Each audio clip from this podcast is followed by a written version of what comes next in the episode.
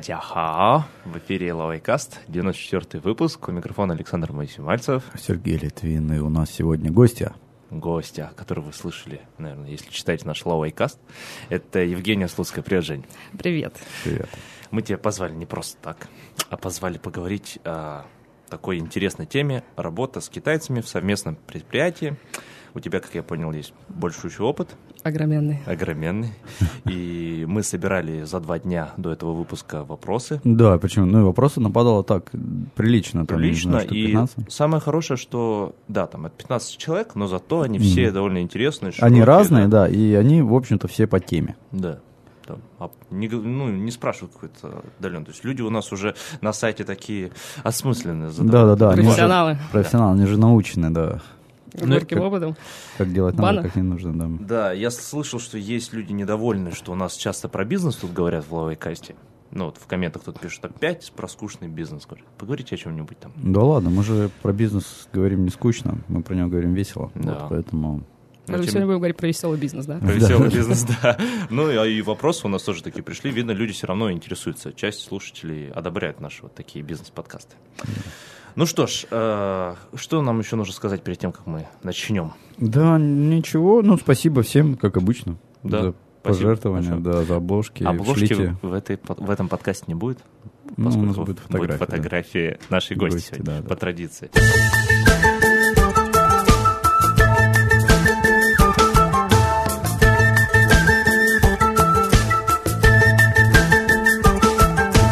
Ну что ж, я думаю, надо начинать. И, как обычно, у нас подкаст разделен на две части. Это биографическая и наша специальная тема. Мы сначала Мгм. должны с тобой познакомиться и лично, и представить тебя слушателям. Мгм. Ну и поэтому наш классический вопрос начнем Да, с да. этого. Жень, как ты вообще показалась здесь? Докатилась. Да, да, да. До такой жизни. Да, я катилась на самом деле издалека. А, Я закончила журфак МГУ, и на журфаке, если здесь есть слушатели журфака, там люди достаточно рано начинают работать, буквально на первом курсе. И я тоже начала на первом курсе работать, но до этого у меня тоже были публикации, но это было все такое фрилансовое и необходимое. А а, начала работать я в газете «Новое известие». Она, в принципе, сейчас существует, но немножко в другом редакторском составе, чем тот, который был, когда я туда пришла. И я попала в э, отдел международных новостей. У нас были начальники такие японисты, матерые, очень интересные люди. Они очень много всего рассказывали про Японию, и я просто вот посмотрела, и слушала с открытыми глазами. Мне все это очень нравилось. Думаю, надо выучить японский. Какой хороший язык, какая хорошая страна. Мгм. Но я на уже тот- знаю, к чему это Да, идет. Учила японский год. Учила японский, потом поняла, что это Ты китайский. Да про серьезно? Рассказывай, рассказывай. Вот. а, На самом деле нет, я не нашла подходящих курсов, которые меня по времени тогда устраивали, но на прекрасном журфаке нашла прекрасное объявление о том, что в Москве есть такой межвузовский факультет изучения китайского языка, на котором можно учить китайский два года. Если ты учишься на бесплатном государственном отделении, ты едешь в Китай на стажировку, и еще китайцы тебе приплачивают за это. А, Мне очень понравилось это приложение, я решила, что, ну, в конце концов, там иероглифы, тут иероглифы, пожалуй, начну я китайский, поскольку иероглифы были из Китая заимствованы в Японии, а дальше там как-нибудь в Японию. Перейду быстренько. У меня такой вопрос. У нас с Мешвака вроде были уже какие-то гости. Аланка не из Мешвака? Нет, она... А Марат Абдуханов? э, Олег Новиков, по-моему, на этом. Ну, вот как-то вот по этой Кто-то, да, кто-то Ну, был. в общем, в этой лавочке, да, она популярна среди не, не китаистов, которые вот Мгм. хотят учить японский язык, типа Мгм. меня. И я прошла там собеседование, там, собственно, как бы не собеседование, а просто проверка на то, есть ли у тебя слух или нет, и как бы Мгм. такой экзамен. И начала там учиться, думаю, ну, посмотрю, понравится, понравится, не понравится, не понравится. Если у тебя слух или нет, это как? Вот так вот? С какой стороны? Ну, Сольфеджио, хорта. Да, то есть там, там стандартная мама-мама, и дальше они как бы тебе потом говорят, что вот, ма — это первый тон в Китае, Ага. ма — это второй ма, третий ма, четвертый. Вот они тебя ввели в это дело, и потом они тебе говорят уже там то же самое, только там папа какой-нибудь, и Мгм. ты им говоришь какой, какой-то тон. Мгм. Вот, ну как так-то было. Ну, интересно. Вот, плюс э, звуки такие, которые носовые они там проверяли, поскольку я учил тогда еще французский на журфаке, то, в общем, как бы с носовым у меня тоже не было проблем, и вообще я гундосила, и сейчас, по-моему, тоже гундошу очень И вот с конкретно. буквой «рен», с этими звуками у тебя тоже не было. Это созвучно моему имени, как же, в общем, у меня все вообще совпало очень конкретно. Конкретно хорошо. И я начала учить. Когда начала учить, мне очень понравилось, потому что одним из первых иероглифов был иероглиф «хау». Естественно, как бы «джунго хау», «джунго ран хау».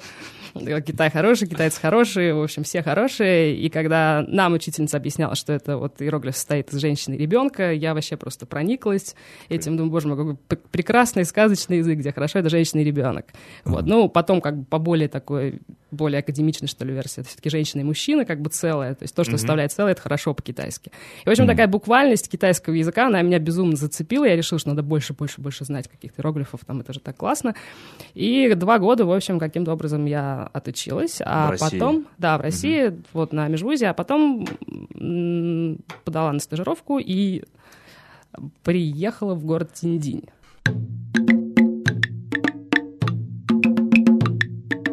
Тебя был какой-то выбор? Или да, или вот тебя сама... послали там в Тинзинь? А, да, у нас нам говорили, что вы, ребята, пишите, конечно, можете написать там и Байду, Пекинский университет, uh-huh. и Цинхуа, все как бы топы, но никто мне гарантирует, что вы туда попадете. Uh-huh.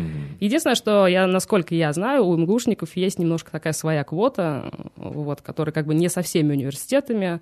Но поскольку нам так сказали, то я и, собственно, и писал там, ну ладно. А почему выбрал Тинзинь? Потому что до этого у нас тоже были ребята, они год назад нас приездили uh-huh. и сказали, что это вообще супер город, он недалеко от Пекина, таких больших соблазнов там нет, как бы ходить по барам. В то же время там тоже много иностранцев, очень милые, дешево и вообще все классно, душевно. А это какой год уже? Это был 2003. В 2003 ты приехал сюда? Да, я приехала в Пекин и офигела в самом просто плохом смысле этого слова. То есть у тебя была там хао, женщина. У меня было хао. У тебя было хао в голове. Ты думала, что это, это такая великая нация, пять тысяч лет минимум существует. Нет, да, да. Конечно, у меня как бы китайцы, с которыми я общалась до приезда в Китай Насторожили чуть-чуть, да? А ты думала, это какие-то не те китайцы, не настоящие. Да, фальшивый фейк какой-то китайский, да. Они мне говорили, что когда ты приедешь, для тебя это будет там целый новый мир, другой вообще как бы. Ну, я я, я пыталась, конечно, понять у них, что это значит, но mm-hmm. так и, в общем, не поняла, что это другой мир, но кроме того, что кругом только вот китайцы, все говорят по-китайски, да. Вот, когда я приехала, вышла из аэропорта в Шоуду, а нас встречали, как-то это было так организовано, хотя мы не знали, что нас будут встречать, mm-hmm. там даже, по-моему, люди из посольства приехали oh. с какими-то табличками, там, что вот здесь у нас горстка Лаваев приехал учиться, мы вас сейчас всех развезем куда надо. Mm-hmm. И э, я вышла уже как бы вот, когда в машину мы садились, это был город, ну, это 2003 год, uh-huh. до Олимпиадный, то есть uh-huh. Пекин был гораздо менее гламурный, чем он сейчас.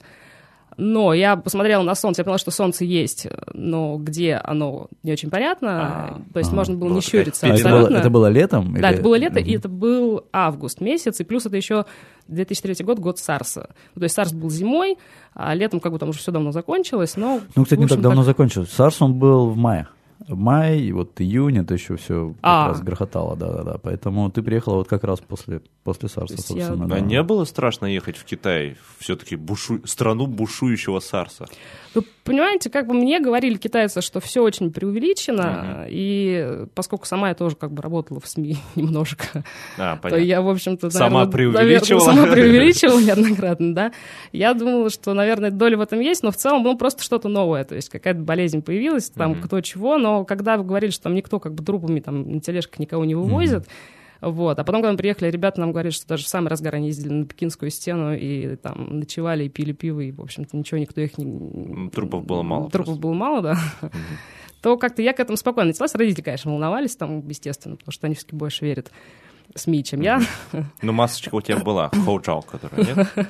Нет, хоуджао я с собой не привезла и не воспользовалась. Вот, то есть, э, возвращаясь к посадке в Пекине, значит, это серый город, очень серый воздух, все какое-то такое пыльное. Потом, там, когда едешь вот из Пекина, там по обеим сторонам дороги посажены эти тополя. Эти тополя тоже какие-то все, все вот такие вот, ну, конкретно пыльные, пыльные да. И я так думаю, ну хорошо, не айс, уже как-то не совсем хао. Потом, когда нас привезли в э, Бейду, mm-hmm. потому что всех развозили, мы там были, естественно, самые последние, потому что нужно было вообще на вокзал ехать, то мы зашли там в туалет в э, Бейде. Вот. Но он, надо сказать, что все было нормально, там очень даже чисто, и намного, может быть, даже чище, чем у нас в туалетах. Не шокировал. Не шокировал грязью, но я долго пытался понять, где здесь вот девайс, к которому я привыкла А-а-а. обычно в туалете. А там такой японский вариант. Японский вариант, да, система. Система «Орел». Я не знаю, почему так говорят. Орла. Вот, я не нашла ничего, то есть как бы просто такая дырка в полу, но модифицированная, да, там как бы кафель, все это есть, естественно, и думаю, ну, хорошо. Педалька есть, да, тоже. Да, педалька есть, куда нажать. Вот. А со мной еще летела девочка с, жур... с юрфака, МГУшница, и она говорила, а что ты удивляешься? Это вообще азиатский тип туалета, как бы. Вот мы когда жили в Турции, там все так было. Mm-hmm. Вот. И я так представила, что вот уже так вот целый год, значит, в таком азиатском типе. Не Китаем единым, значит, понятно. То есть это уже становилось еще более не хао, а, а просто какой-то заугау. И когда мы приехали на Не, вокзал... в общагах нормальные стоят. Да, да, да. Ну, я, я-то подумала, я приехала да. в столицу. Как, в столице, в общем, типа показатель того, да, какой-то фасад должен быть. Если, okay. думаю, боже мой, если в столице, так, то, то куда я еду, там же Ну, ты вообще... Го... А Байду это за городом находится или в городе? Не, он в черте города. В черте города. Да, да ну мы проехали по городу, но тоже он не, не произвел какого-то впечатления, все какое-то вот так вот реально, все просто очень-очень серое. Угу. Вот это был первый там 9 часов моего восприятия Пекина. А может была пыльная буря? И вообще твой первый Ну, скорее всего, потому что лет, лето в Пекине, оно действительно не, не самое хорошее, потому что там и, и пыльные бури, и там промышленность это на севере, все это вместе. А нас Сейчас... тогда еще было в черте города, все это колбасило. Ее перед Олимпиадой все вычистили. Ну, вычистили, да, а до этого это все было не поля отбили специально. Покрасили. Покрасили в зеленый цвет. Ну и что ж. Вот, и когда мы приехали на вокзал, то здесь уже было вообще просто не то, что там ни хау, ни цзаугао, просто какой-то конкретный лантибадзау, потому что а, ну, вокзал, в принципе, да, место такое специфичное, и по России я видел много разных всяких вокзалов, но здесь, э, то есть, с одной стороны, это вроде как бы такие нормальные люди, которые куда-то едут, но они выглядели все очень неухоженно, необрядно, какие-то волосы там торчали, все с какими-то тюками, курями, потому что там, ну, видимо, какие-то пригороды они ну ехали, ну, да. все со своими делами, и вот как бы вот эти вот, вот это вот мое такое хау, вот это целое, с которым нужно там весь год общаться, носители языка, да, с которым... А тебя на год отправили? Ну, там практически 10 месяцев, вот, не полный год. И да, все было очень плохо. Короче, я просто ехала. Ну, я успокаивалась тем, что у меня билет с открытой датой, я сразу же ее закрою, как только пойму, где это можно сделать. Угу. Ну, как Маратик, в принципе, то же самое. Тоже на следующий день собирался свалить. Только он познакомился с девушкой. А это не помогло, он же, помнишь, он первый день реально был готов ехать уже, да, когда он в универе. Ну, это, походу, москвичи вот такие. Да, Да, москвичи Неженки. тепличные такие. Более того, у нас люди, часть людей ехала на поезде. То есть я летела на самолете, а они ехали на поезде, чтобы ну, посмотреть Россию, такой хитовый маршрут. И там была девочка, моя подруга, она везла, она ехала на поезде, ну, не только потому, что она хотела посмотреть там Байкал и что-то еще, а потому что у нее было очень много вещей, и как бы в самолет нам пришлось много ну, было да. доплачивать, чтобы не пустили. А среди вещей у нее были там Раскладушка. Почти. Унитаз нормальный. Гамак.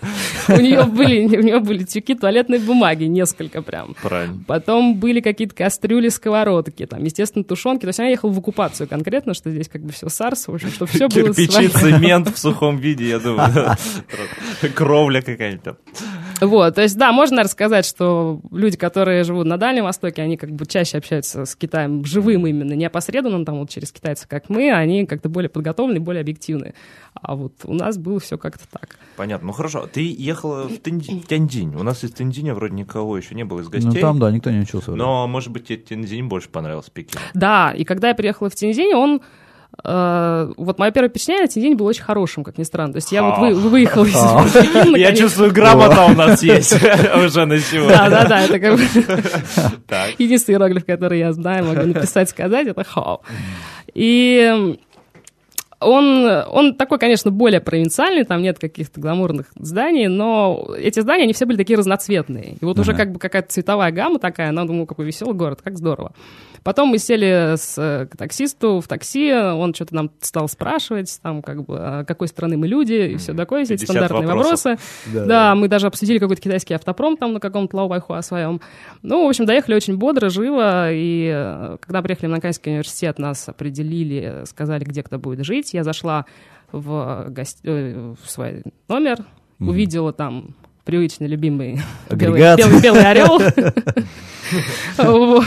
Увидела, что там есть душ, и что вообще все очень классно и душевно. И, собственно, все, я успокоилась, решила, что надо мм. будет посмотреть еще окрестности, что здесь есть. Билет ну, сдавать, в смысле билет, да, дату да, менять закрывать, не будем. Закрывать да. пока не будем, да. Ну вот, собственно, до сих пор все тут смотрю, что тут есть в Китае.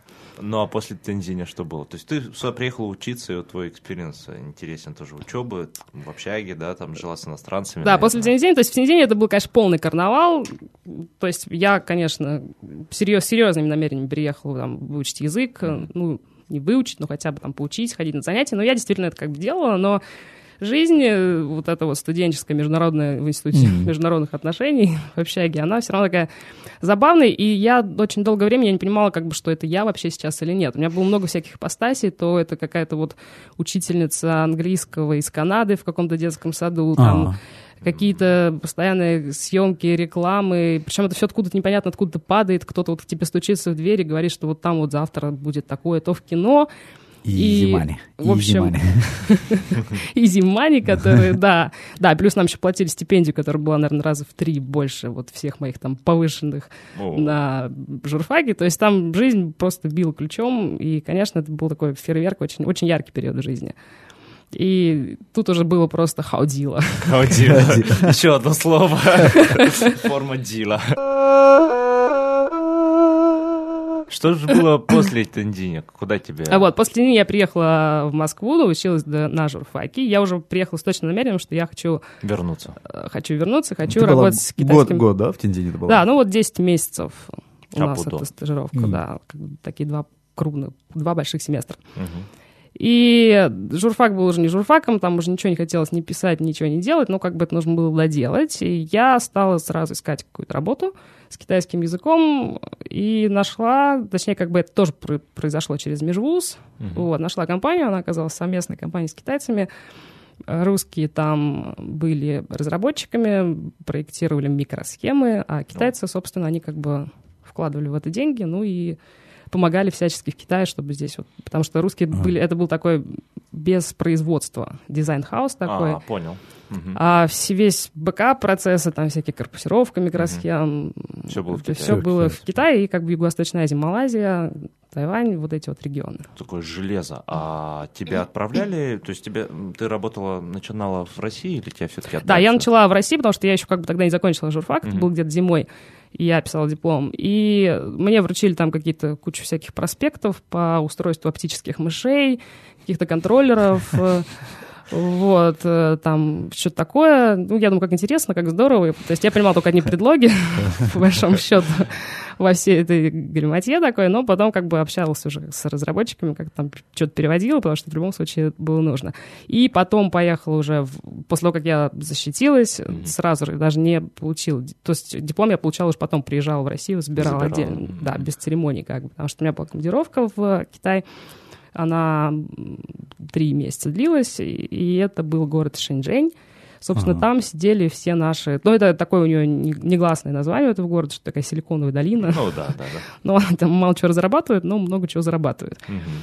И э, вот, собственно, я ехала туда как такой как Бэтмен такой вот от российской стороны спасать, потому что мне сказали, что вот у нас сейчас с китайцами как-то все не клеится, и ты будешь там нашими глазами, угу. ушами, вот всячески там... То есть я ехал на разборки. Понятно. Это уже 2004-2005 год? Это уже 2005 год, да. Ага.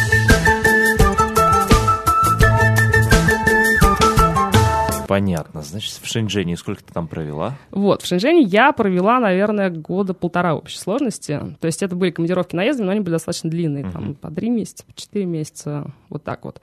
И, собственно, там вот состоялось такое мое Боевое крещение. Боевое крещение китайцами именно в работе, потому что все, что было до этого, это все-таки пляски, танцы, обеды, ужины. А ты была единственным лаваем вот именно там, э, а, Китай, Китайско-говорящим я была единственной, если не брать, не принимать в расчет малайца.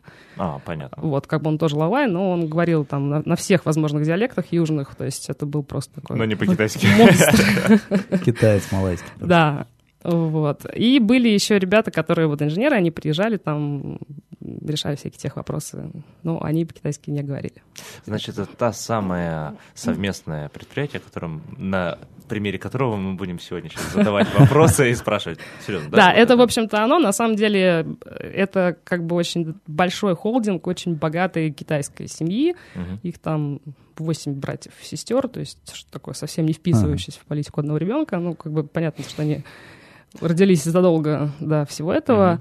И у каждого там как бы свой бизнес, очень диверсифицированный. Там кто-то занимается недвижимостью, финансами. Нижним бельем, наверное. Нижним бельем, текстилем. Потому что Шэньчжэнь-то известен тоже как столица нижнего белья. Там очень много фабрик, делающих нижнее белье, не слышал? С драконами. Ну, может быть, с драконами. Серьезно говорят, IT и нижнее белье. И нижнее белье. Да, Шэньчжэнь. Вот. И, в общем, много-много-много всего у них. Вот как наш этот инвестор, он самый младший брат во всей этой большая-большая семья, и он решил заниматься айтишным сектором. У него много компаний тоже всяких раз есть в Америке, есть тоже в России. В России у него было несколько компаний, одна из них вот занималась разработкой микросхем. Ну, а та компания, куда я приехала, шэньчжэньская, mm-hmm. это, это тоже была... Она как бы была... Мы все были так называемые сюндигунсы, братские компании. Вот навек. Сестринские. Сестринские, да, то есть... И она, помимо того, что она помогала там как-то организовать русским производство и продавать микросхемы, она занималась там еще тоже, продавала всякие, делала, собирала какие-то штуки и тоже их продавала. Mm-hmm. То есть, в принципе, мы были не единственными для них такими источниками дохода, мы скорее были таким источником проблем для них. Ясно. А вы для кого вообще все делали-то? Ну, вот, вот, ну, предполагалось, это все должно было делаться, естественно, для китайцев, потому что самый большой рынок емкий. Вот. В России все-таки все, все, все оптические мышки там какие-то, все новые там решения, mm-hmm. то все равно все везется, в общем-то, из Китая. Естественно, ставка mm-hmm. была на то, чтобы, то есть модель была такая, русские мозги, китайский рынок. Понял. Просто у нас как раз там был один из вопросов, э, я могу даже сейчас найти, а вот в категории мы его засунули бизнес. Складывается, вот Дениска 44 пишет, это я немного перехожу к вопросам. А, складывается впечатление, что фирмы с совместным участием практически все работают на экспорт. Мы немного провернули. Ну как бы общий фон всей китайской экономики. И стало интересно, существует ли подобного рода предприятия, работающие на внутренний китайский рынок? Получается, ну вот получается, да, что существует, и, конечно, немного. То есть те, кто продают что-то в Китай, в ну, Китае, да. В Китае из России. Mm-hmm. Это реально, наверное, какие-то единицы компаний, к сожалению. Ну, это российские компании. Да, а российские по миру компании. очень много здесь иностранных компаний. А, да, да, да, я, я, я говорю именно вот про, про наших mm-hmm. своих. Ну, Прикольно, хорошо. Ну что ж, э, мне просто сейчас тогда интересно, перед тем, наверное, как перейдем к вопросам. Ну да. Можно сказать, как долго ты там проработал? Как я сейчас понимаю, просто там уже не работаешь как-то. Да, в той конкретной компании я не работаю. И, собственно, там я начала как переводчик-референт. Mm-hmm. Вот. А потом еще вторая компания вот этого же инвестора в этом же холдинге, она занималась и занимается достаточно успешно, делает волоконно-оптические датчики, причем для самых разных применений, в том числе очень каких-то крутых военных. Mm-hmm. И э, они неплохо развились.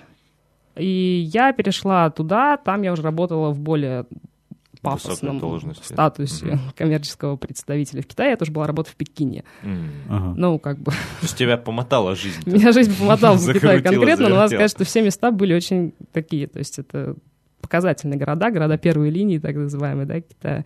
Сейчас ты в Шанхае. Вот, а сейчас я в самом любимом городе, да, на материке. А как оказалось здесь?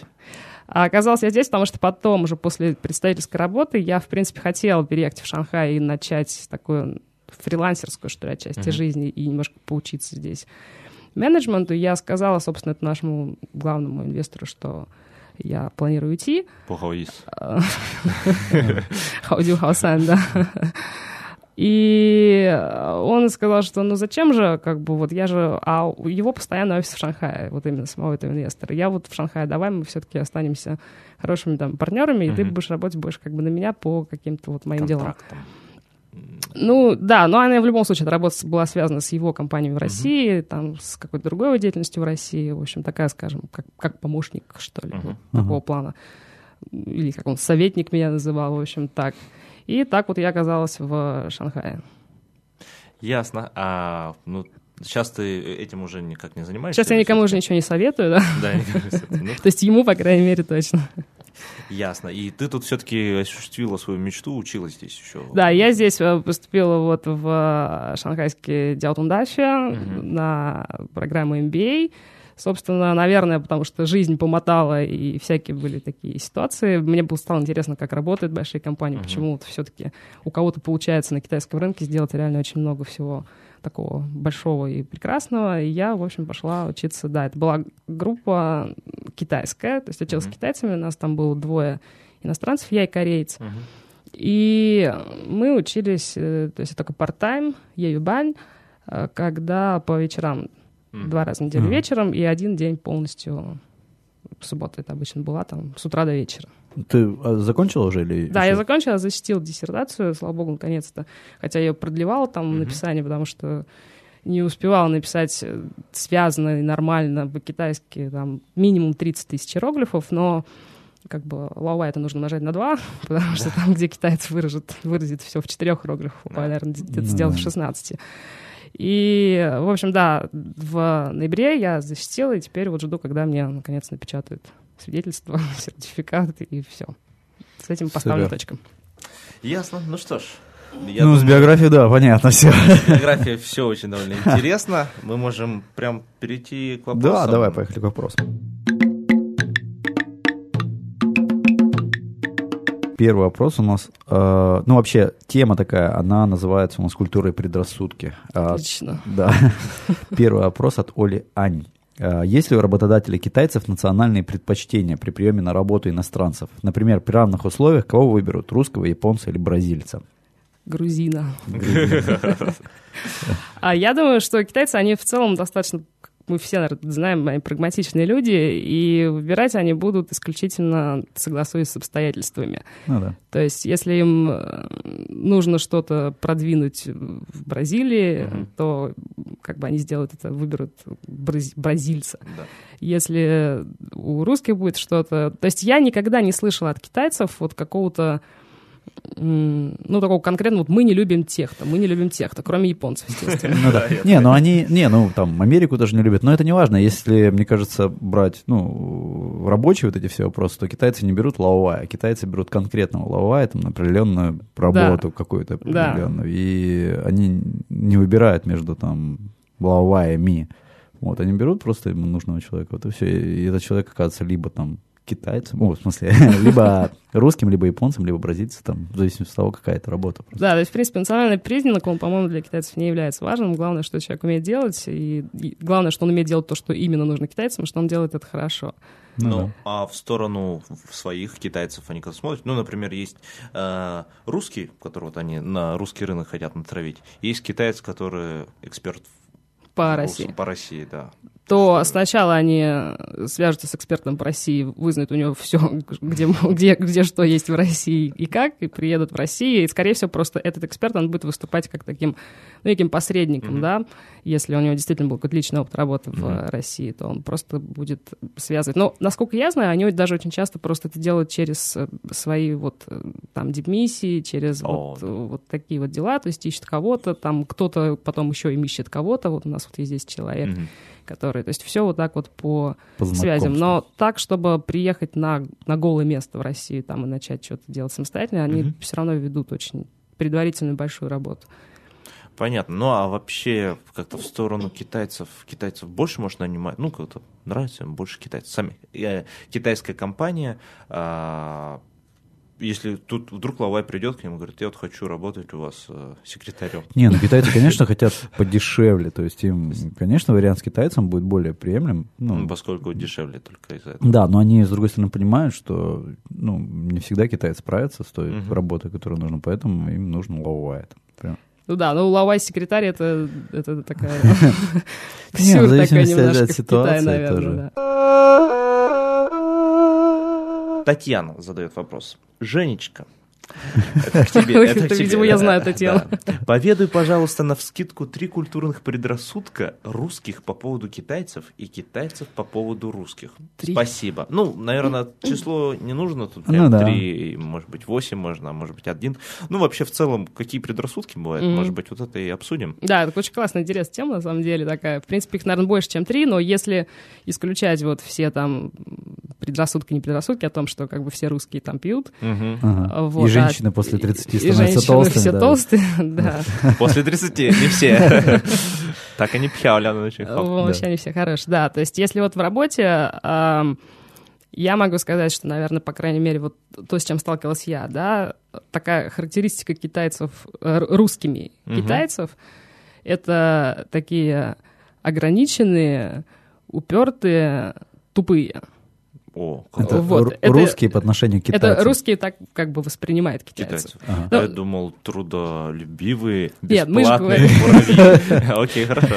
Вот, мы же говорим о предрассудках, как бы, да. То есть такая версия тоже существует, потому что трудолюбивые, но вот когда мы работали бок о бок русские с китайцами, то это было вот больше вот так вот. А, ну и еще, естественно, то, что они все жулики.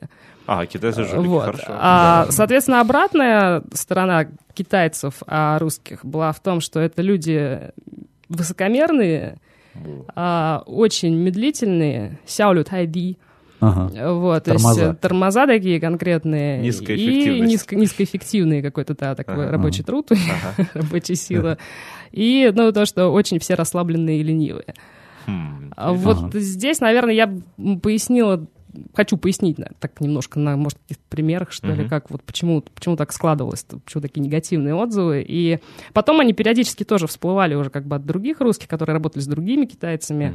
Uh-huh. Хотя очень много наших соотечественников, которые в восторге от Китая, что это вот люди действительно делают дело, и вообще они молодцы, это мы здесь вот действительно тормоза, как считают китайцы, да. Вот по поводу тупизны, угу. то, что очень часто можно встретить, так вот говорим, говорим, говорим, говорим, говорим, 10 раз одно и то же, угу. и потом в 11 раз они спрашивают то, с чего начали. Угу. А, то есть здесь э, я как-то, когда мы с китайцами работали, наш главный вот этот инвестор, он собрал нас всех, то есть самих китайцев, и меня был такое совещание, он решил перекинуть одного китайца на другой проект – тоже в его компании, в русской, но как бы вообще не связанные с ним никак. Uh-huh. Вот он его позвал, говорю, ну все, как бы давай, вот мы сейчас, я тут принял решение, сейчас ты вот будешь там работать. А ребята, эти китайцы, они были очень хорошие, так как бы они, им нравилось то, что они делают, они зажигали, в общем, как бы они чувствовали смысл, там какую-то, может быть, даже миссию, не знаю, все. у нас с ним получалось очень хорошо. И я вижу, как он меняется в лице, этот молодой китаец, что mm-hmm. как бы тут все оборвалось, в, в общем-то, все, что нажито непосильным трудом, и теперь в какую-то вот другую компанию делать что-то другое. И он начинает как бы вот так вот тормозить, что называется, намеренно. Он начинает ага. говорить такие фразы, там, не даисы, шишо, и дальше вот опять то, то же самое, да, то, что ага. сказал ему китаец э, вот так вот. А, тот ему как бы типа повторяет, но уже чуть-чуть в других вариациях.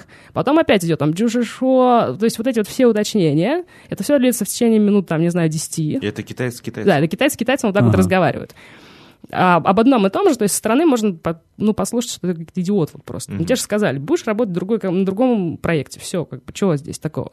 Но в итоге, когда они вот этим вот недоисы, шишо, mm-hmm. дюшишо и вот это все, вот эти все уточняющие конструкции исчерпали, mm-hmm. то выяснилось, что, в принципе, конечно, ты будешь работать на другом проекте, но здесь ты тоже будешь работать, здесь ты тоже будешь вот это все продолжать делать. И то есть это показатель, наверное, того, что эти люди, они очень часто, если они что-то переспрашивают там по 10 раз, они э, все-таки стараются для себя выяснить окончательно и точно, то ли, то ли имеется в виду, uh так ли это, и реагировать на это как на то, что вот эта тупизна какая-то не стоит, потому uh что еще отчасти, потому что, по крайней мере, вот в том контексте, в котором uh у нас это все было, образ вот этого нашего инвестора, он такой очень переменчивый, он всегда много чего менял, всяких решений а, спонтанно, и поэтому люди как бы каждый раз там, когда я уже с ним стала работать, то, например, он может позвонить там в любое время, там сказать, mm-hmm. что вот нужно сделать то-то, то-то, быстренько позвони тому-то, найдите этот контакт и так далее. Mm-hmm.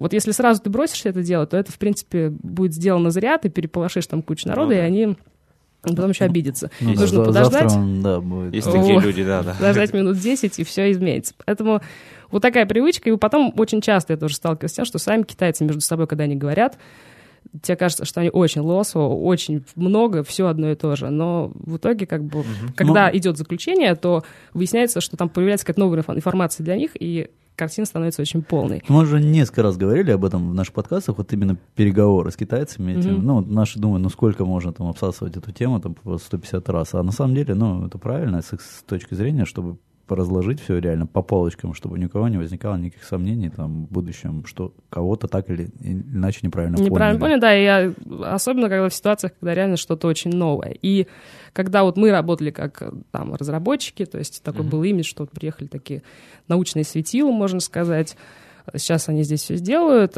то для китайцев реально было очень много новой информации. Они не воспринимали. А такая проблема, наверное, может быть, российских компаний, вот, по крайней мере, ну, вот в том случае, в котором я работала, что там нет такой системы именно тренингов, когда людям mm-hmm, там рассказывают да, да, все одно и то же по полочкам по 10 раз и показывают и с прихлопами, и с видео, и еще с чем-то.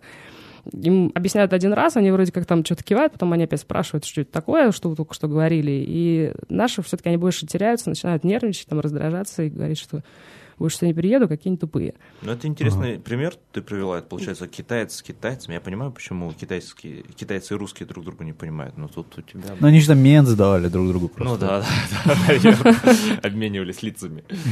Так, что какие еще предрассудки, ты говоришь, эм, если наоборот? А, например, китайцы думают, что русские медлительные. Да, что русские очень медлительные, и это проявлялось в том, что, например, вот э, идет у нас какое-то совещание, mm-hmm. я записываю, что нужно, как бы китайцы просили передать русским, э, ты им передаешь, э, русские присылают часто что-то, что-то отвечается как-то там по теме uh-huh. все-таки релевантно, да, mm-hmm. а что-то дальше идет там какой-то бэкграунд, что это мы не можем сделать, потому что у нас сейчас правительство, потому что вот это бла-бла-бла-бла-бла, то есть там все чуть ли уже, не знаю, там от потопа началась история, вот всемирная перечисляется. И ты сама уже теряешься. Ну, учитывая, что как бы это техническая там всякая информация, mm-hmm. там как бы как можно больше бэкграунда нужно сгрузить, чтобы человек конкретно там уже офигел от этого всего. Mm-hmm. И пытаешься выяснить, что же, на что же здесь в конце концов отвечено правильно. А когда пишут сами китайцы, то тоже получается так, что они перечисляют все по полочкам, там, вот там раз, два, три, четыре, пять. Им приходят там иногда какие-то отписки, приходит еще что-то. И э, один опрос, он может мусолиться там неделю, еще сколько-то. И даже еще до работы с китайцами, я помню, что китайские студенты, которые учились в России, они очень жаловались на учебную часть в своих институтах. Потому что, ну, придешь, там нужна какая-нибудь Марья Ивановна. Приходишь mm-hmm. к 9, Марья Ивановна, ну, к 9 еще нет, ну ладно. А, похож, приходишь попозже, там, в 10. Mm-hmm. Вот. Марья Ивановна сейчас... уже была. Она уже была, да, она уже вышла. Вот. Приходишь в 11, там Марья Ивановна сейчас по телефону разговаривает. Потом Марья Ивановна пьет чай, как бы ее неудобно беспокоить. Потом Марья Ивановна где-то на паре, потом, Марья Ивановна... обед. Да, потом у нее обед, после обеденный сон или что там. Вот. А потом Марья Ивановна уже уехала, у нее как бы, она уехала по делам. Да, а, а потом она уже не, возврат... не, не вернется. И она уже сегодня не вернется. А потом она две недели в отпуске. Ну, мне в целом понравилось. То есть э, китайцы да, Тупы, китайцы думают. Китайцы тупые, а русские тормозят. Тормоза, да. да есть, не, но, все-таки мы вместе. Ну, ритм да, в Китае другой, вообще в Шанхае особенно. То есть я приезжаю, вот, ну, я, по-моему, даже говорил в каком-то из подкастов, я приезжаю в наш питерский офис, мне реально mm-hmm. первые два-три дня кажется, что все тормозят. Я, я всех пинаю, я там, а что, офис большой, там народ дофигища, я там mm-hmm. бегаю с этажа mm-hmm. на этаж. И, а народ, ну, как бы, они искренние, то есть они понимают, что они, наверное, работают медленнее, чем в Китае. Но mm-hmm. здесь все так работают. Mm-hmm. Они пытаются что-то сделать. Но я вот реально дня три проходит вот в этой всей бойне, потом я понимаю, что я ничего изменить не могу, вообще никак. Я расслабляюсь, и вот тогда я начинаю получать удовольствие от Петербурга, да. Включаю регги.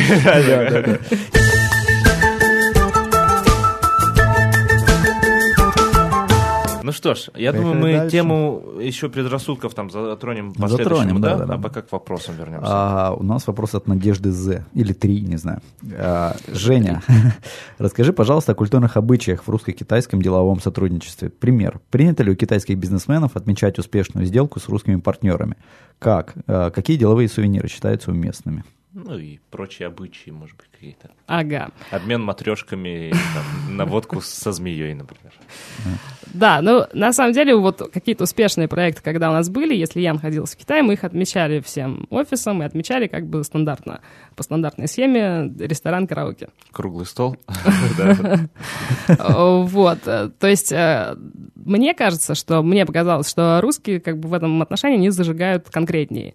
Там, например, когда у нас был пятилетие компании, там компания устраивала целый там такой большой корпоратив. Да, вот в китайском понимании российского корпоратива таких нет. Ну, да, такого размаха. там шутками какими-то, когда весь да. офис не работает, а вот когда только занимается корпоративом. Корпоратив. Там... Финансовый директор бьет директора по маркетингу. Прыгает там в этих мешках, и не знаю, и кто там, Иванушки Интернешнл на этих корпоративах, ну и все такое. бухгалтеры дерутся в грязи. Вот, то есть вот такого шоу в Китае его нет. Все происходит как бы более В ресторане и в предсказуемо в ресторане, в караоке, хотя в караоке, конечно, там уже все более интересно, чем в ресторане, но в любом случае, как бы вот ничего такой программы конкретной, что там вот как бывает у нас, этого у них точно нет. По поводу сувениров, э, ну, у русских, в принципе, не очень принято привозить какие-то вот сюда подарки, Мгм. особенно, и я думаю, что это правильно, особенно когда ты только начинаешь с человеком общаться, то ну, какие-то эти там матрешки, в принципе, они все тоже здесь есть, за исключением ситуации, когда они сделаны очень креативно. Мгм. И опять же, это бывает в таких вот случаях, когда люди работают уже там лет 5, там, не знаю, 6. Э, Был такой случай, когда привезли матрешку, но она была там просто у человека, который это привез, у него был кто-то друг или там друг друга, в общем, который занимался этими матрешками. Это была такая ручная работа. И они ее расписали там под панду и медведя. И там О. панда, соответственно, это китаец, там, допустим, мистер Ван, там медведь Интересно. это там мистер там, Иванов. Иванов Товарищ. товарищ Иванов, ну, мистер там уже, да, все это по-английски это было сделано, и вот там было несколько штук, восемь, наверное, там пять лет вот они работают, там какие-то результаты свои написали, что-то такое. То есть она была сделана очень прикольно, и китайцы, они просто, ну, они очень это оценили, то, что как бы люди вложили там какую-то свою идею, подчеркнули, и тут как бы вроде как смешно и так далее. Ну, а так, в целом, им точно не нужно, особенно когда китайцы приезжают в Россию, например, в командировку, когда люди все-таки вроде знают, что китайцам надо что-то дарить, поскольку китайцы сами что-то дарят. Вот, но китайцам проще как бы галстуки шелковые, чай и все как бы путем. А, то им начинают дарить какие-нибудь такие конструкции стеклянные, на которых написано там название компании или название того учреждения, куда приехали. Все это очень тяжело. Там могут быть вбиты какие-нибудь часы. Вот. И... Парус э, какой-нибудь. да, Парус, да. И И вот эти вот, я помню, что вот этих стекляшек им подарили очень много. В итоге китайцы все их отдали мне. вот- Потому что они сказали, ну, как бы, ну, мы это не повезем, нам еще тут Ну да. по России мотаться, и вообще, как бы, то есть они не оценили. А Хотя, вот, а вот кто дарит глобус нефритовый и вот парусник или штурвал? Часто в офисах китайских директоров есть стоит какой-нибудь вот либо глобус большущий каменный, либо парусник какой-нибудь модель, либо штурвал, штурвал, да. штурвал, да. Или Ну, это на заводах у этих всяких. обычно, да, наверное, либо у них просто есть какой-то партнер, который это делает, Да, либо сами. дарят. либо они просто сами, да. То есть это явно не русские. Орел там еще какой-нибудь. Да, да, да. Посещаешь даже всякие вот эти government store, э, всякие государственные, типа Йои Шанден, Ага. и там всегда есть целый о- отдел с подарками и куча всех размеров этих глобусов, штурвалов. То есть, там Кстати, такие я вчера вообще, я шел, э, ну, просто по улице, и магазин, который продает золото. Ну, Мгм. слитки всякие, вот эту всю фигню. И- Слитки продает, прям слитки. Да, да, это все продается вообще. На вес. Да, и стоит э, такая копия маленькая, ну, я не знаю, может, кирпич размером э, вот этого э, авианосца, у которого у китайцев, у хохлов купили, и который сейчас вот переделывает под, под, ну. Под настоящий. Он тут такая маленькая уменьшенная копия, написано китайский первый авианосец. Вау, Да. нифига себе подарочек. Интересно. И подарит украинскому клиенту Э, своему, да, наверное? Не, ну вряд ли, я думаю, там он стоит этот кирпич золота, не знаю сколько. Ну, не золотой, конечно, так, модель, да. Ну, не, не, он реально золотой. То есть это вот золотой слиток вот этого авианосца. Авианосец, который был казино и стал Да, да, да, да. ядерным носителем.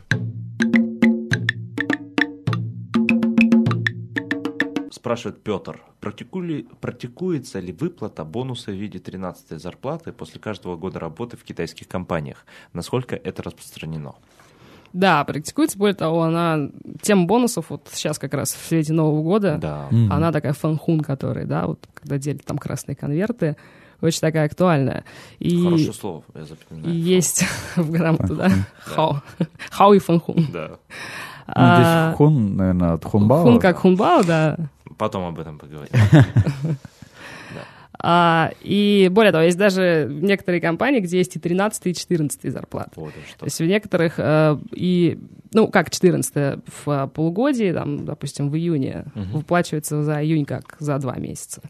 И потом уже под конец года, там, в декабре тоже выплачивается за два месяца. А еще есть у них, я слышала, что на заводе очень многие китайцы, как бы, поскольку все рабочие чаще всего разъезжаются, и все деньги они везут с собой, естественно, которые они заработали, Мгм. им дают, им тоже дают вот эти хунбао. Ну, как правило, наверное, зарплата за один месяц еще, просто Мгм. дополнительно, то, что 13 А когда они приезжают обратно на завод, если приезжают, вот, Ага. то, то им дают... 15 зарплату дают. Слышал такую, да, практику. Да, Не, то- ну, во-первых, почему э, они же очень многие не увольняются, потому что они ждут именно 13 зарплаты, то есть они Да. ну, с завода на завод не уходят, потому что если не свалят чуть пораньше, они 13 зарплаты не не получат. М, Вот, и понятно. когда они приезжают, поскольку вроде такая психология, что они все там, наверное, раздали, купили там то, что надо, приехали Да. без денег, опустошенные в конец, и Ага. вот им дарят там чуть меньше, конечно, чем зарплата за месяц, но тоже, Сюрприз. по-моему, называется как-то у них каймэнхун. Каймен. Каймен, да, то есть как бы... Но не, не очень уверена в этом, но как-то так, то есть есть, практикуется. А вообще, а, надо сказать, что эти бонусы, они в китайских компаниях достаточно большие. То есть это, вот мы привыкли там думать, там, что там вот 13 просто как бы размер зарплаты. Но очень часто это бывает так, что в зависимости, конечно, от экономической ситуации, там, от личного вклада трудящегося Мгм. в общее дело, но очень часто это бывает как- примерно как такая премия, которая вообще треть годовой зарплаты составляет. О, И они очень, естественно, все там ждут и стараются. Ну а вообще какие-то премиальные выплачивают раз, ну, месяц за месяцем? Бывает такое, что ну, человек какой-то вы- перевыполнил там свой проект, например, ему дали? Да, такое тоже бывает. И еще бывают всякие такие, то, что называется фули. А, ну, наверное, тоже бонусы такие. Мгм. Например, когда если какой-то очень ценный работник, то компания может, он, допустим, купил квартиру, выплачивает сейчас кредит. Мгм.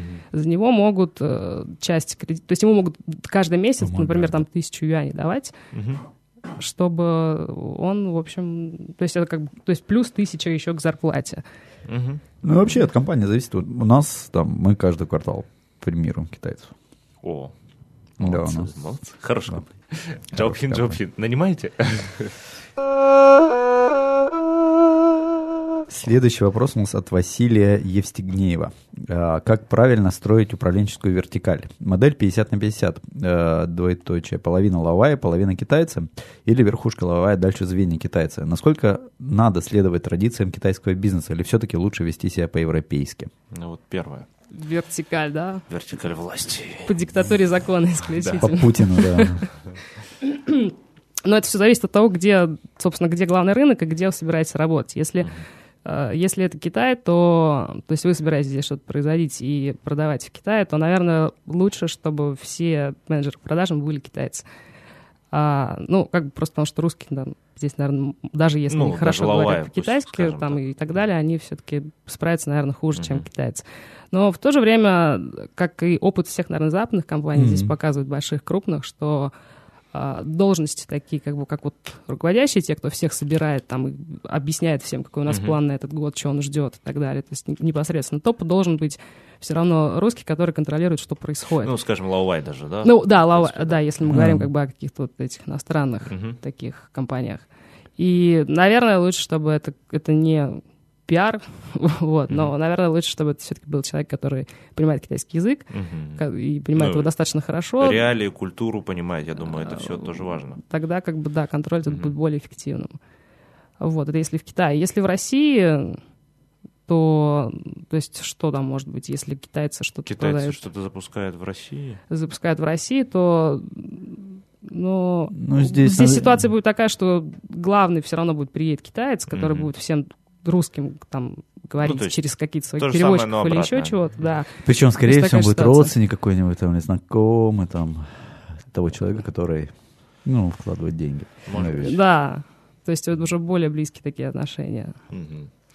Хорошо, вертикаль власти. Ну, а насколько, ну, я как понимаю, сужу, сужу по всяким крупным IT-компаниям и всяким, которые занимаются коммуникацией, даже вот Nokia недавно, у них бизнес что-то в Китае не очень хорошо шел, они там Мгм. лавай за лаваем менялись, Мгм. хотя до этого у них был один какой-то китаец, ну, тоже там Сингапура, гонконгский какой-то вот такой, то есть иногда нанимают еще вот таких китайцев, э, как их называют-то? Хуатяо. Хотя, Хуачао, или вот я слышал Хай- термин хайгуй. ABC, ABC. А, American American Born Chinese, Chinese. да. Но говорят, что они что-то не очень хорошие. То есть вроде... Не, ну сейчас мода на тех, которые уехали и вернулись. То есть, ну, Мгм, уехали точно. туда, получили хорошее образование и вернулись обратно. Ну, наверное, таких Они тоже сейчас... подешевле, Мгм. но уже у них такой более-менее нормальный взгляд на западные вещи. Да, да, есть, да. да, особенно. Но я думаю, таких тоже берут. Да, у нас вот в той компании, где я работал самый первый, э, там тоже был ABC, это был, в общем-то, племянник э, самого главного босса, и э, он очень хорошо общался с русским, он очень адекватный в целом, как бы и такой ну, исполнительный, отвечает на письма всегда, там все как-то вовремя делает, но он уже практически забыл китайский язык. И он мог на нем как бы uh-huh. изъясняться на каком-то бытовом уровне, вот, но часто там у него были там, например, такие там шутки по-китайски, там Джима Каймен. Вот. Ну, там «Сим-Сим, откройся», да, когда говорят. То есть нужно сказать Джи, Джи, Джима Каймен, у него было Джима Дакай. вот. То есть там грамматические китайцы, они часто тоже шутили, как бы, что это, в общем, немножко так неправильно. Да, и понятно, что если ему там предстояло как-то что-то здесь вести, какие-то вещи серьезные, то, наверное, китайцы бы его не восприняли как своего. Как своего, Он был да. чужой среди своих. Ну что ж, я думаю, мы ответили Василию. Вот последнее, ну, часть у него вопроса есть, может быть, как-то ага. отдельно можно обсудить. Насколько надо следовать традиции китайского бизнеса или все-таки лучше вести себя по-европейски? Ну, ага. стоит ли прям, может быть, даже компания, есть ли такие компании, которые скрывают свою какую-то западную, западные корни? И типа, вот мы, э, китайцы, делаем все для китайцев. Нет, это очень, это очень сложно скрыть, по-моему. Нет, я думаю, они не скрывают, они просто пытаются ну, делать все правильно, как да, китайцы это делают. Как бы понятно, что Coca-Cola международная компания, но тем не менее у них просто здесь такое массивное представительство, все, все очень там брендинг на китайском, то есть вот это Coca-Cola даже начиная с этого, с очень старого такого названия, и просто огромный персонал китайцев, очень мало лайф работает, только разве из топов какие-то тут представители. Да. Угу. Да, поэтому как бы я думаю, что в принципе главный, наверное, принцип всей вот китайской бизнес-традиции угу. это действуй по обстоятельствам, да, и здесь обстоятельства складываются так, особенно если это большие компании. Та же Coca-Cola, вот, если посмотреть там новости какие-нибудь, там везде она стоит на всех этих правительственных mm-hmm. столах, то чтобы вот выйти на, на этот уровень, это, естественно, не Лаувай это сделали, mm-hmm. вот, а то, кого нашли здесь Лаувай, через Лаувай и так далее. Ну, а наоборот, если компания, вот чисто вот мы европейцы, европейский стандарт, ну, или там, я не знаю, продвигает свою такую это а, западную модель, Мы такие неподкупные... Да ну, может быть, типа вот. Google плохой пример. Хотя говорят, что он возвращается, будет пробовать. Google не очень удачный, Walmart не очень удачный. Walmart, когда да? они пытались, да, то есть если вот сеть такая, да, это самая угу. большая. В мире, я думаю, в, мире. Ну, в Америке особенно, наверное. Да, и когда они встали в конкретную позицию, потому что они говорят, что мы не будем здесь делать профсоюзы, у нас как бы есть своя система менеджмента, которая mm-hmm. учитывает интересы наших рабочих, они все, все у нас ассистент, все у нас равны и так далее, и китайцы ну, мы не видим Walmart так много, как, допустим, тот же Carrefour и Особенно другие в Шанхае, сети. да. Особенно в Шанхае, да. То есть, как бы здесь есть... В таких каких-то глобальных вопросах все-таки нужно следовать тому, как здесь принято вести дела. А если говорить о каких-то мелочах, таких, скажем, там, когда китайцы... Ну, когда с ними там куда-то mm-hmm. ходишь, и там, когда дело доходит до питья, распития напитков всяких, и когда русские там берут на понт, что вы же русский, у вас такой Джулиан Хао, и все угу. стараются, да-да-да, мы очень хорошо мы пьем, пьем и пьем, потом на следующий день забываем, что вообще было до этого. То есть вот в таких вещах, я думаю, что у каждого есть какая-то своя такая а, свой диссиен такой, mm-hmm. и нужно просто его держаться и, и говорить, что там, нет, я просто не пью. Хороший совет. И, пить не буду. Десент, так грань. Грань, да. да. Нижняя... Порог. Ватерлиния. Ватерлиния, Ниже ватерлинии, да, не опускаться.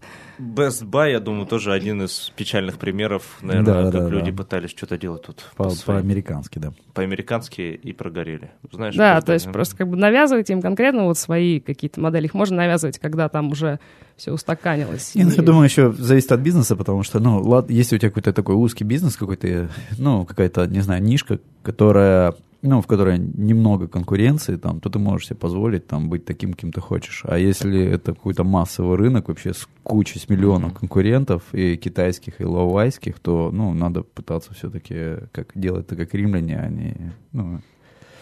В Пекине они, поступают да, по-пекински. Да-да-да, в Пекине поступают по-пекински. Ну что ж, тогда, я думаю, более-менее эту тему. Да, это была у нас тема, кстати, бизнес. Э, бизнес, да. Бизнес. А следующая тема у нас о женщине в фирме.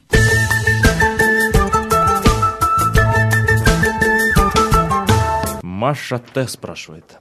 Женя, расскажи, пожалуйста, о женщинах-управленцах в китайских компаниях. Насколько высок для женщин имеется в виду не владельцы, а наемные управляющие, стеклянный потолок. Насколько велика разница в зарплатах у мужчин и женщин на одинаковых позициях. То есть речь идет не о женщинах-лавайках Владельцы. вообще, о лавайках, я имею в виду, А, а, вообще, китайских. да. Ну, в- Да. а, в принципе, обо всем. Э, Можно поговорить, что добиваются ли женщины какого-то огромных там хороших позиций, высоких позиций. Да, вообще у китайцев, по-моему, очень хорошая статистика по поводу женщин, которые в управлении участвуют, то есть в топах. Ага. Она даже лучше мировой, даже намного лучше, чем американцев. Ну, возможно, хуже, чем вот в Северной э, Европе, Мгм. где женщины там представлены. И я думаю, что здесь есть несколько причин таких, как бы, ну, во-первых, потому что до этого там у китайцев была женщина немножко притесняли, там, мягко Да, говоря, мгм. немножко, и потом специальная политика, у них даже есть закон Да. такой защит, о защите интересов женщин, по-моему, называется отдельный. А второй момент, то, что здесь все-таки демографически политика одного ребенка, да, и очень многие женщины, как бы они понимают, что они второго, второго ребенка у них не будет, то есть вот они выполнили свою Мгм. такую функцию, и более того, здесь от женщины не, слишком-то там уж сильно ждут, что вот она должна обязательно там родить ребенка. Если еще она не, родит, если об- обе стороны согласны, там Мгм. и мужчина, и женщина, то и не иметь детей, просто жить как бы вместе, то им еще за это и доплатят. О, Да, я, Вот. кстати, не знал. Не, я тоже не знал. я думал, Да, у них очень много там существует как бы таких правил, регулирующих вот этих вот, которые без, бездетные. Ага. Э, сколько, даже То тоже... есть, если ты не рожаешь, то можешь еще что-то денег поиметь, да, там, вот, государство. Да, но ты их поймешь, когда ты будешь уже немножко... с- А, ну понятно. Вот, и, э, по-моему, насколько я знаю, вот э, статистика по управленцам в Китае, вообще, в принципе, в менеджменте в целом, как бы в среднего и высшего звена, это где-то 30% это женщины, а уже непосредственно высшего звена, то это процентов 20. И Ну. это, в принципе, достаточно много. Но стеклянный потолок, он, в принципе, в той или иной стране везде существует, да. наверное. Просто здесь, вот по моим ощущениям, как бы все... э, У меня очень много как бы таких знакомых девушек, которые которые там... Особенно много таких работает в совместных предприятиях с иностранных. Мгм. И это там, как правило, аудит, э, финансы. Вот там очень много девчонок, особенно которые учились там где-то за границей и очень хорошо в этой теме рубят, потому что в Китае как бы финансы Ага. там прочее не очень развита эта база. Вот таких очень много. И в самих внутри компании китайской там, в принципе, если это адекватная, Мгм. амбициозная девушка, она может очень много добиться. А зарплаты? Э, в том числе и зарплаты. А зарплаты, я знаю, что очень жалуются девушки, которые работают в отделах продаж. И это да там отчасти... не только девушки, там мальчики тоже. Там все Немного- Жалуются? Там просто работа такая. Там все, все, все, все плачут, все стонут, но вроде как девушке хотелось, она такая коммуникабельная, здоровская, интересная. И ей хотелось заниматься продажами, получать Да. там проценты от продаж расти и Мгм. так далее, но э, политика в компании была такая, что, ну, да, ты, конечно, прекрасная, но, понимаешь, как бы вот в, там в караоке иногда с девушками не очень прикольно, точнее, очень прикольно, но никогда вот ты там на работе, да? Ну, кстати, с, э, ну, у нас, ну, я- и вот я бы даже девушкам платил больше, например. Потому да, что- они работают лучше, реально. Мгм. Вот. И, кстати, вот многие в Китае так думают. Ну да, я тоже вот сейчас ищу девушку. На работу. они реально не, не так- не такие ленивые, как мужчина. Да, ну и есть особый вид работ, мне кажется, которых я девушкам больше доверился э, в выполнении их. Мужчины все-таки, ну что-то...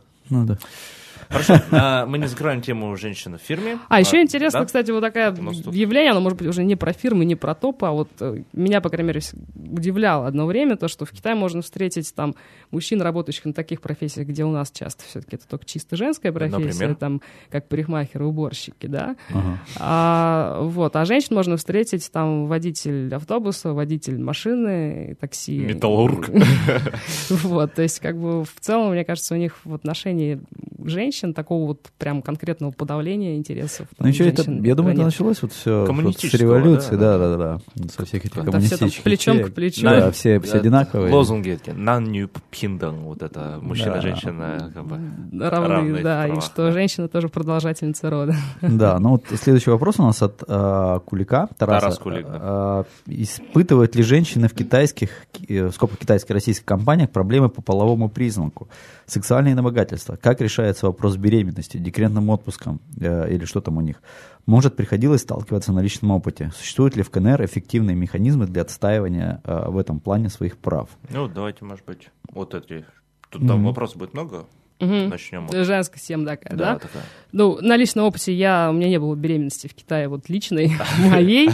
А что касается китаянок, э, то по законодательству, по-моему, им положено три месяца после родов э, оплачиваемых. Но это оплачивается не... То есть то, что называется декретным отпуском, он здесь достаточно такой короткий, да? Мгм. Ага. И, э, насколько я знаю, это не всегда, точнее, практически никогда не платят работодатели, а тот э, орган ШЕБА, вот этой вот страховки социальной, куда, в принципе, делают отчисления и сам Не, ну, зависит от и- работодателя. И работодатель тоже платит иногда. Ну, да, если отношения и, хорошие. и работодатель может, в принципе, продлить вот этот вот э, отпуск декретный там с трех месяцев до полгода, это даже, Ага. в принципе, очень ценится. Ну и часто пораньше начинают уже и отпускать, и довольно так за работника, мне кажется, полноценного не, не сильно считают. Вот беременную женщину, Ну, которых это. Да, в целом как бы относится с, с пониманием Да, таким, э, но у них, по-моему, достаточно поздно ты уже уходишь, когда за 15, что ли, дней А, да? они говорили до того, как Уже у тебя всё должно почти, да, случиться, да. да, то есть ты Мгм. работаешь до последнего,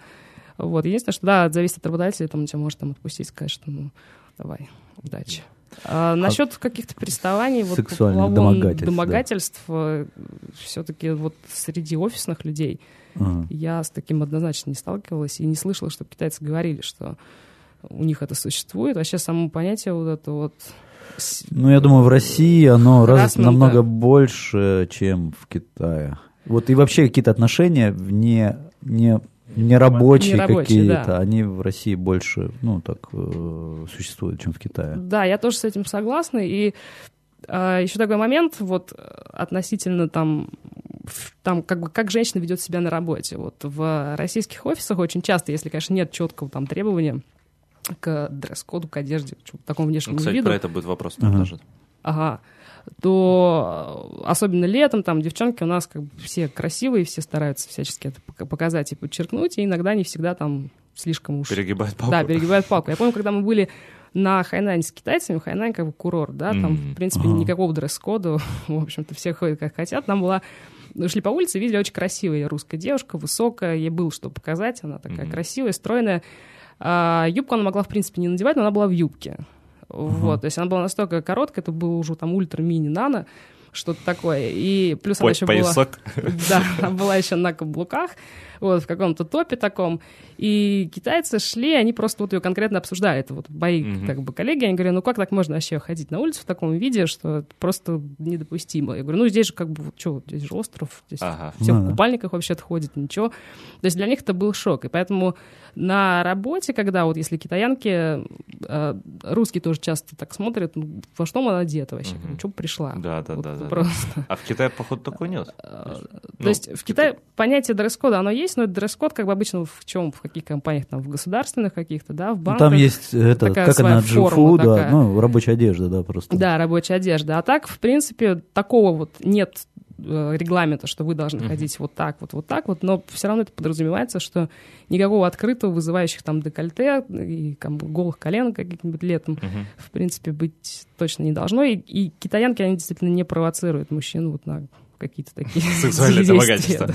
Вот возвращаясь э, к беременным девушкам на работе, вот мне кажется, как китаянка, работница, э, бере- беременеет, Ага. начинает, надевает на себя, значит, антирадиационный костюм, жилеточку, уже на первом Да, да. месяце начинает ходить немного ногами вперед, Тренируется. кипяточек и постоянно, да, уже ходит такая немного Есть еле- мензы там дают. Да-да-да, уже да. еле передвигает ногами уже на первом-втором месяце, я думаю. Мне кажется, тебе не они, замечала да, во многом симулируют, и китайские мужчины действительно тоже очень жалуются на то, что, что к женщинам у нас реально повышенное внимание, как бы мы вот им уже и так, и сяк, и все плохо.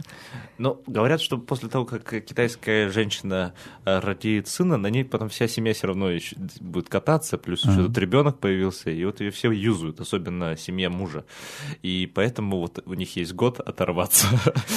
Не, а это, они же еще лежат. Вот, вот это, кстати, меня убивает, эта традиция, когда она должна ли пос- после родов месяц лежать вообще. Доедзе, которые, Да, да, не мы, ей же мыться нельзя еще вообще. Да. Ну, где-то радикально, ну, Да. не моются. У меня есть знакомая девушка, которая, ну вот, родила от китайцев, и она жила там под Суджо вообще в такой... в этой- Заперли. Да, и она реально вот через это прошла. Но это есть было давно, ну там лет 15 назад, ну реально с ней это было. У меня тоже есть э, знакомая такая, которую муж китаец, и она где-то в тихушку ночью все-таки немного мылась. Ходила. Ходила, да. А еще интересно, кто-то недавно мне рассказывал, может, кто-то из русских, не помню, что какая-то э, китаянка ездила, ну, она была уже в положении, и ездила в командировку в Европу. Ага. А с ней встречался вроде какой-то профессор-физик-ядерщик, ага. который соображает в, в излучении, ионном и в прочих таких. Угу. И увидел, что она с ним пришла навстречу вот в каком-то странном костюме жилете. Антирадиационный. И спрашивает, а что это такое? Ну, он объясняет, ну вот, я там работаю за компьютером часто, это специально антирадиация. И он был очень в шоке, узнал, что есть такая штука, он вообще удивился, говорит, что ну, вообще-то от солнца мы радиации больше получаем, чем от, этого, монитора, да, от да. монитора и даже от холодильника больше а солнце вообще во много раз там больше излучения. Вот, ну, э, Тарас Кулик, вот как раз мы немного уже обсудили, он продолжает свои вопросы, вот насколько требовательны китайские работодатели к внешнему виду своих сотрудниц ответили. А, существует ли ограничение на открытую и вызывающую одежду? Может, какой-то Она существует негласная. То есть, ну да, такого там, ограничения где, там, где нет, ну, тебя не пойму, да, если ты придешь да. там. Ну и вообще, да, существует в многих компаниях есть просто рабочая униформа. Он еще спрашивает, как то ограничивают женщин-работников в плане косметики и макияжа, украшений и других? А, так, опять же, то есть это все как бы негласно. Там, где не прописано, нет вот того, mm-hmm. что выдают на руки, то обычно этого нет. Но, с одной стороны, негласно подразумевается, что ты не должна там быть так, как Мальвина вся такая сидеть, даже если ты секретарь. То есть mm-hmm. э, должно быть со вкусом и как-то так более консервативно. Mm-hmm. А мне рассказывала Коллега. подруга, они работали с китайцами на каком заводе, который делал зонты.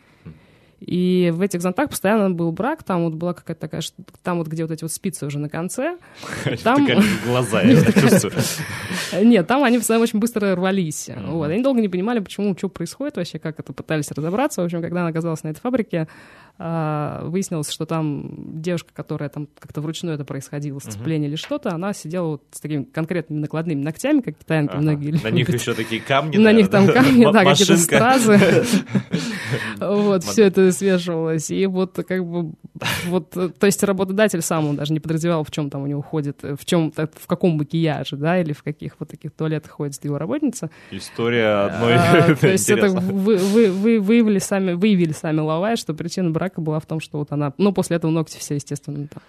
Позорно. Вот, вот во время, во время дождя э, рядом там с метро продают же эти зонтики да, за, да, за 10-20 юаней, которые ломаются, в принципе, на следующий день уже там от ветра. И вот не, не подозреваешь почему-то причина. Вот тут в лавой касте узнаешь, кто-то там на заводе. Просто с накладными ногтями держит сидеть. Вот, и последний вопрос у нас тоже от Тараса Кулика в этой теме. А, интересно, в китайских компаниях, а, интересно, в китайских компаниях в бухгалтерии тоже работают преимущественно женщины, как у нас? Или там нет выраженного преобладания того или иного пола? Вообще есть какие-то должности в компаниях, которые преимущественно занимают женщины, кроме ну, общемировых, там, секретарша, офис-менеджер и тому подобное. Да, вот э, Вкратце бухгалтерия. уже поговорили, но вот... Да, бухгалтерия — это преимущественно женское, это женский отдел, но вот у нас... если например... попадается мальчик, его там чморят света. Вот, но э, такие должности, как CFO, там уже как бы, то есть люди, которые занимаются CFO, Chief Financial Officer, то есть это как бы финансовый директор, да, очень часто бывают мужчины. А. А... Ты тот мальчик, который прошел. Крещение, да. Через 10 лет, наверное, становится. Да, 20, да. Выжил, да. А другие, где много еще женщин работают, наверное, это HR, как бы кадры, кадровиков, очень много девочек, потому что считается, что они более такие примирительные, там как бы выслушивают все стороны и всех способны там как-то вот эм, согласовать. Или наоборот, иногда могут быть твердыми в HR. Такому Стербозными, да. да у китайцев как бы вот все-таки они же даже, даже между собой они никогда не будут вот так вот прям с истериками там говорить что-то, да, все-таки более, более такие спокойные люди. А, и маркетинг, исследования. Да, Продажные, да, лучше, лучше.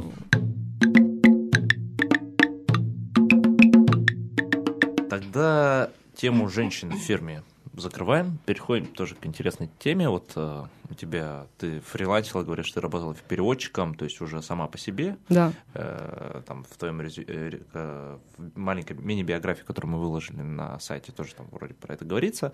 И вот, в принципе, поэтому задает вопрос тоже Тарас Кулик отдельным комментом э, в теме переводчик из-за кулисья, взятки и откаты, скандалы, интриги, расследования.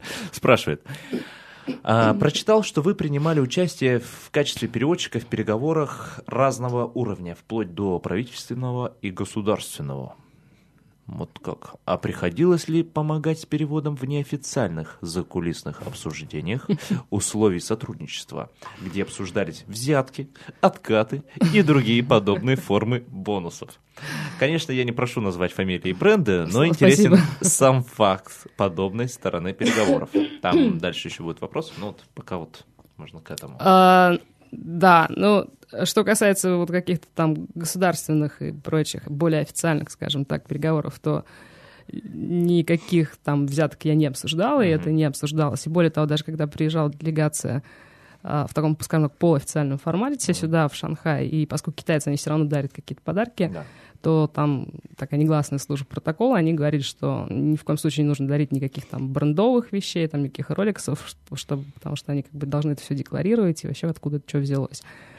То есть у меня такого не было опыта вот э, на, на каком-то более нет, не совсем коммерческом, скажем Мгм. так, уровне. А если говорить о бизнесе, то, а, скажем так, здесь, в Китае, э, вот, то когда приезжают некоторые российские бизнесмены или, может быть, там даже постсоветские с разных стран, то если возникают проблемы, когда китайцы начинают ссылаться на не то, что на обстоятельства непреодолимой силы, там, а на то, что вот, ну, понимаете, у нас такой гуатин, то есть вот у нас такая ситуация в Китае, что вот некоторые вопросы, не все зависит, ну, как бы мы там ни старались, но мы не можем ничего сделать, то с российской стороны очень так как вполне себе ожидаемо, как само собой разумеющееся, поступает всегда такое предложение, так, ребята, дайте им, заплатите денег, кому То надо, найдите напрямую людей. такое говорят. Да, когда уже ситуация конкретно запущена, вот, ну и когда люди там действительно что-то они не получают, то, что они хотят, Мгм.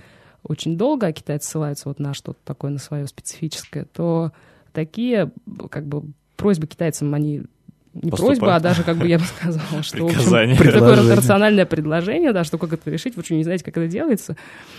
А И китайцы как на это реагируют? Они реагируют с пониманием А, ну и и, и выполняют. да. То есть иногда это работает. Да, иногда это работает, когда все-таки там какие-то не, ну, не слишком, наверное, может быть, большие там суммы, или когда Мгм. китайцы понимают, что они, что им дорог этот партнер, и, то есть, как бы, вот это бывает.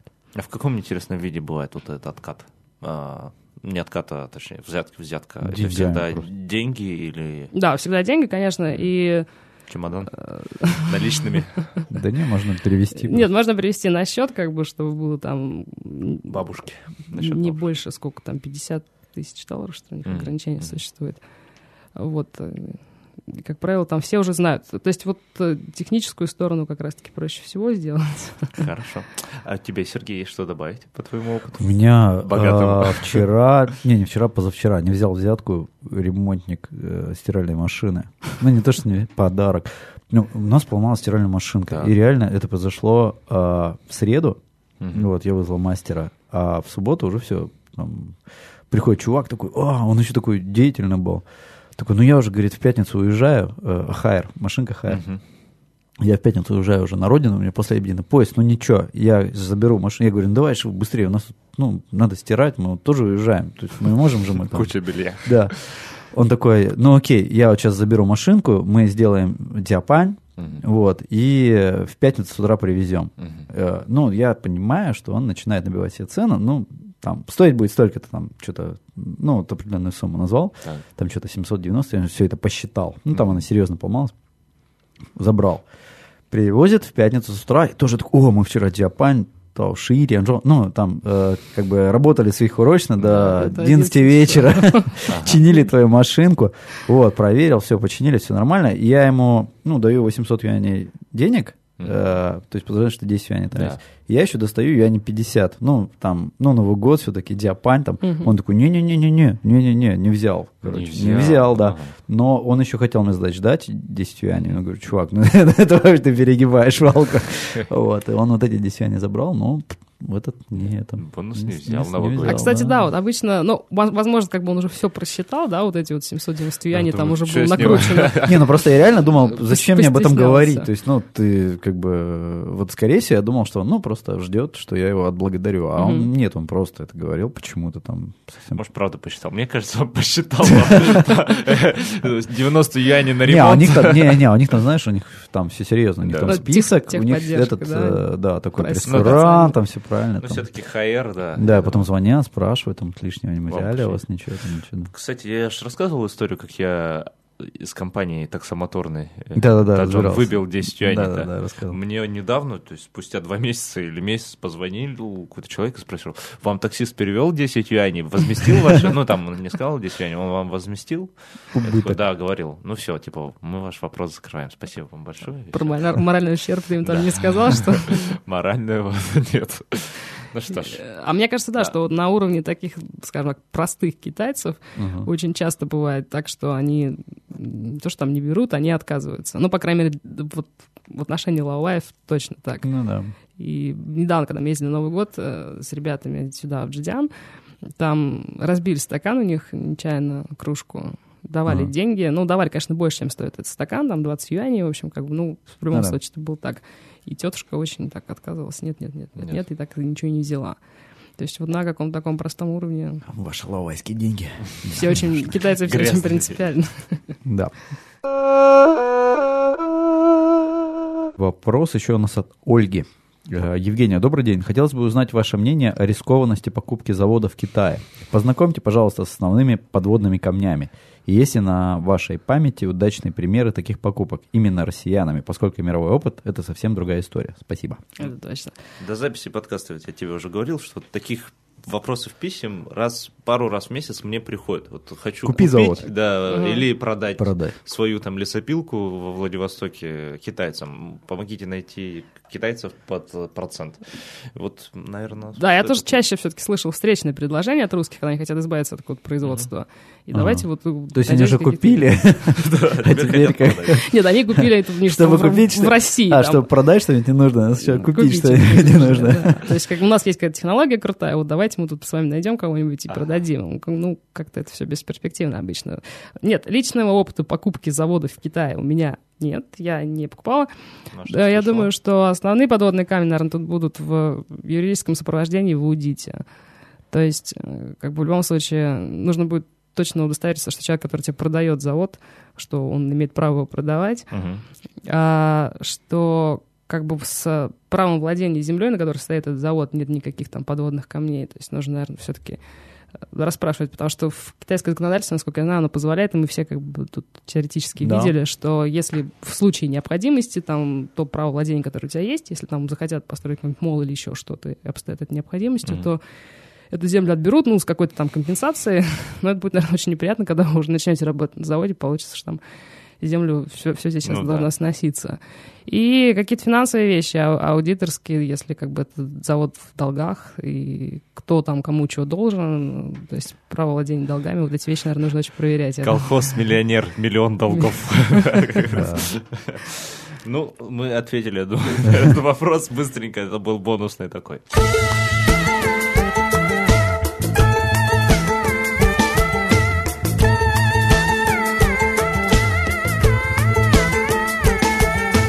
У нас Раз. такие остались э, больше языковые вопросы. Да, я предлагаю это совместить с грамотой. Давай. Несколько, трое людей. Э, Демьян Терентьев, Алла в Китае, Ник и Сергей Рингу. Наш тоже слушатель часто нас комментирует в своем ЖЖ. Все задавались таким вопросом, как удалось вообще защитить, там, например, диссертацию на китайском, ты на китайском написал, да, и вообще какие, может быть, советы по изучению китайского языка, как ты сама учила, если Мгм. можно вкратце. Мгм. Ну и потом мы это быстренько перейдем в грамоту. Я тут сам выписал слова, которые у нас все мы тут употребляли. Может быть, ты сама что-нибудь уже придумала. Вот. Ну, насчет того, что как я учил китайский язык, то есть э, А, Что я, самое действенное, например, было? я, например, вот в детстве, когда была очень маленькая, я очень любила говорить сама с собой от разных лиц.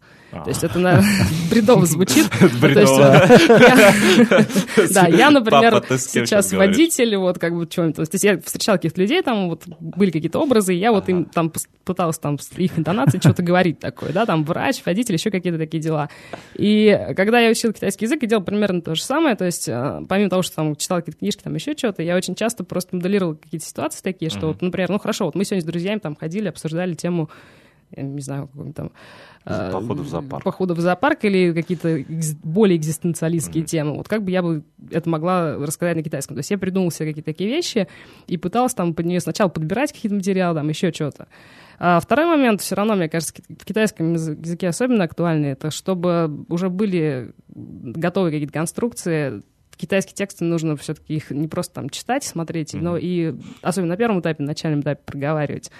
Особенно, когда, если тебе хочется, там, понравилась какая-то фраза, ты понимаешь, что она классно звучит, офигенно. Не потому, что там, там чиньюи какие-то Ага. или иванинизмы, а потому что по-русски, в принципе, так мы тоже говорим, и это очень классно. Вот такие фразы лучше, наверное, просто наговаривать себе на слух, чтобы это все, там, и тон не съезжали, еще что-то. Но это в самом начале, Мгм, естественно. Вот, ну а так что, просто как бы больше разговаривать, естественно. И в том числе и с самим собой. Хорошо, но я надеюсь, мы ответили, ответили на вопрос интересующихся. Хорошо, что у нас с грамотой на сегодня? Вот я выписал несколько слов. Первое слово, конечно, хао. Ха, Обязательно. Казалось бы, причем здесь Лужков, да? Хао — это переводится «хорошо». Кто не понял, просто нас слушают разные люди. Хао переводится «хорошо». Это вот составная Ага. часть приветствий традиционного китайского «нихао». Нихао, ты хорош. Да, и ты тоже говорила, что иероглиф состоит из двух частей женщина и ребенок, или там женщина и мужчина. Э, Кому как больше нравится. Кому как да. больше нравится, да. Э, Мужчина, ребенок, мне нравится эта аналогия, да. Это значит хорошо. А что еще я выписал? Фэнхong, э, разделение красного, Да, разделение красного, то есть это такое? поощрение. поощрение, то есть разделение, наверное, красных конвертов. Красных да, вот конвертов. хумбао. Да. И вот ты еще упоминала каймэнхong, э, то есть э, как бы красный конверт вхождения в дверь. Вхождение ли, в дверь, да. это, то есть какой-то э, То бонус есть э, за возвращение. За возвращение, да. Не, ну вообще, да, мы, не знаю, говорили, не говорили, что в Китае обычно дают деньги в красных конвертах. Да, То мы есть говорили. Говорили, да, уже? да. Про Год Хумбао. назад, наверное, ровно год Ну, назад. про это, Про да. это. Слушайте наш выпуск год назад. Еще ты сказала Луанчи Пацао. Руанчи Пацао у нас, кстати, было. Базау это Было, уже, да? Было, кажется, было, такое, Все знают. да, беспорядок вообще. Полный хаос. Месс. Полный хаос. Еще интересное слово ты сказала Гуатинь. э, Готин. Да, что это такое? Гуадяда Тинква. Да. Ага, ага, Гуатяда Цинхуа. Да, то есть, ну, это обычно подразумевается, что это вот та какая-то специфика такая, Ага. которая, то есть мы должны понимать вот эту гуатин. Да, да, да, да. По-русски, наверное, можно сказать, ну, наверное... Особенности э, страны. Особенности страны, да. Ага, и еще что же... А, нет. ABC мы сказали слово American, American Born- Born, Born Chinese. Chinese, есть Такие рожденные в Америке китайцы. Вот, если, может быть, я еще какое-то спешл слово, которое вспомнила. Нет? Нет, так нет, ничего страшного.